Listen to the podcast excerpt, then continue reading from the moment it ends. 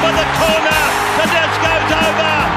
James Tedesco. Big Lez's League.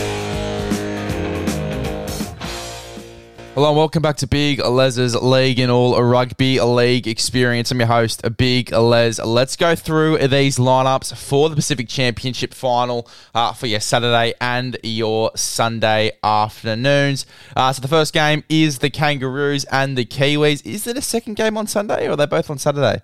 Nope, Saturday and Sunday, I'm right. Anyway, first game, Kangaroos and Kiwis, Saturday, 2 p.m. I can't wait for this one. We've got Payne Haas and Tino back in the side as well.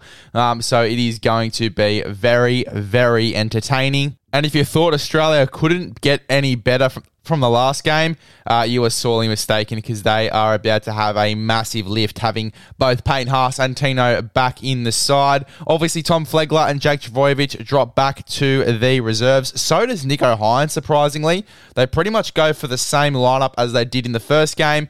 The only difference is that Valentine Holmes is still on the wing, and obviously Selwyn Cobbo is on the bench. Valentine Holmes with his goal kicking, though, had to keep him there, and he had a really solid game against the Kiwis last week as well. So you had to keep him there, Valentine Holmes. But let's go through the main points for these lineups. The first one being Valentine Holmes in there over Selwyn Cobbo. Cobbo, I feel like in game one, he had a few poor defensive reads and there were a few issues in his game where they sort of had to get him out of the side for Valentine Holmes. And then Valentine Holmes killed it against the Kiwis last week. So obviously he retains his spot. I'm not too against this one either. I think that Valentine Holmes and Kotoni Staggs is a very dangerous combination. We did see a lot of that last week. And obviously the hammer definitely keeps his spot because he was absolutely fantastic in the last game. And he's probably been one of the better players of the tournament. Apparently the favourite for the Golden Boot as well, him and Lindsey Collins. So Hamaso Tabuafido obviously keeps his spot as well. Looking through the rest of this lineup, the big one for me for Australia, now there's not too many things we have to go through here because they're very similar lineups to last week, but the big one for me is Nicho Hynes getting dropped. Now, a lot of people said that he had a few defensive issues. He played for 10 minutes, not even. Let me go and get the stats up for the last game. I don't think he even played for 10 minutes in that game. And he set up a try. He was throwing unders balls when he was put at lock forward, so he was playing a really solid roaming lock role. I guess at the end of the day, you'd sort of want more forwards on the bench going up against New Zealand. I don't think it's very likely that the Kiwis, they come in and have a very similar game to last week. I think that they come in with a much tougher mentality. I don't think it's going to be a 13-plus win here for Australia, and we'll obviously go through it more in the preview, but I definitely don't think it's going to be that 13-plus win.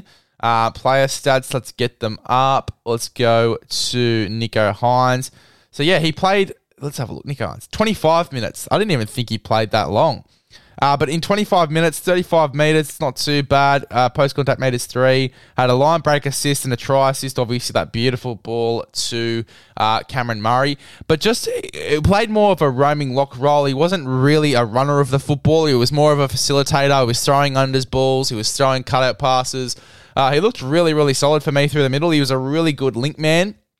Yes, there were a few defensive things, and obviously that's why they have Ruben Cotter there as well. But I think that, I think Nicho Hynes is very unlucky to be dropped. He was pretty decent for, 25 minutes of football.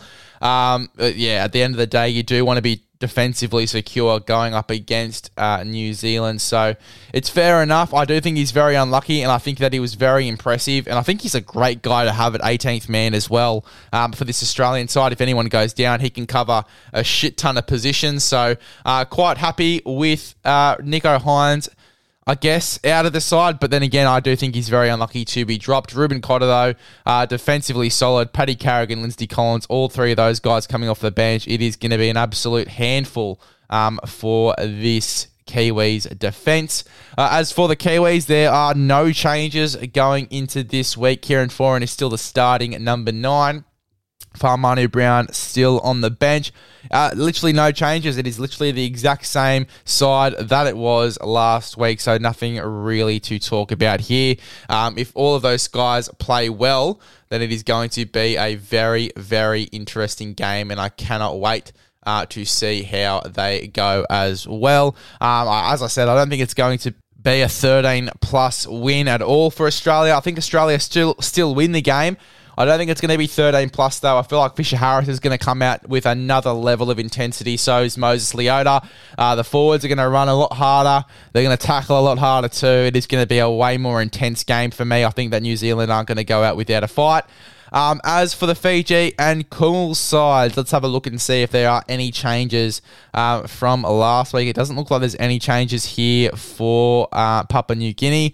There always seems to be changes for the Fijian side. They always name a side and then they change it around literally the next day. Tane Milne still in the back row.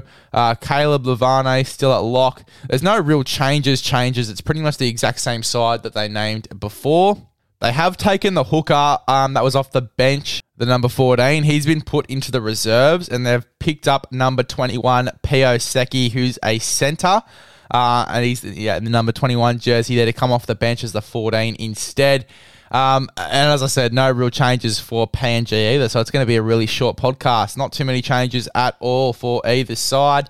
In terms of who I think is going to win this game, I think it is going to go the way of PNG. I think that they are, as I said, not going to go out without a fight. I think it's going to be two very tough games. I don't think Fiji are going to get on the roll that they did. I won't be surprised if they do, but I don't think that they will.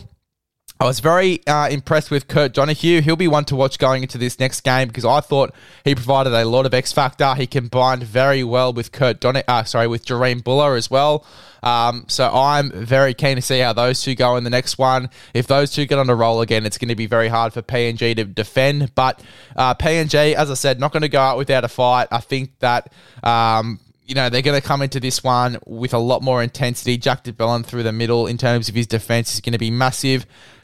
I thought that Valentine Richard, very hard runner of the football, very impressed with him over the past few weeks.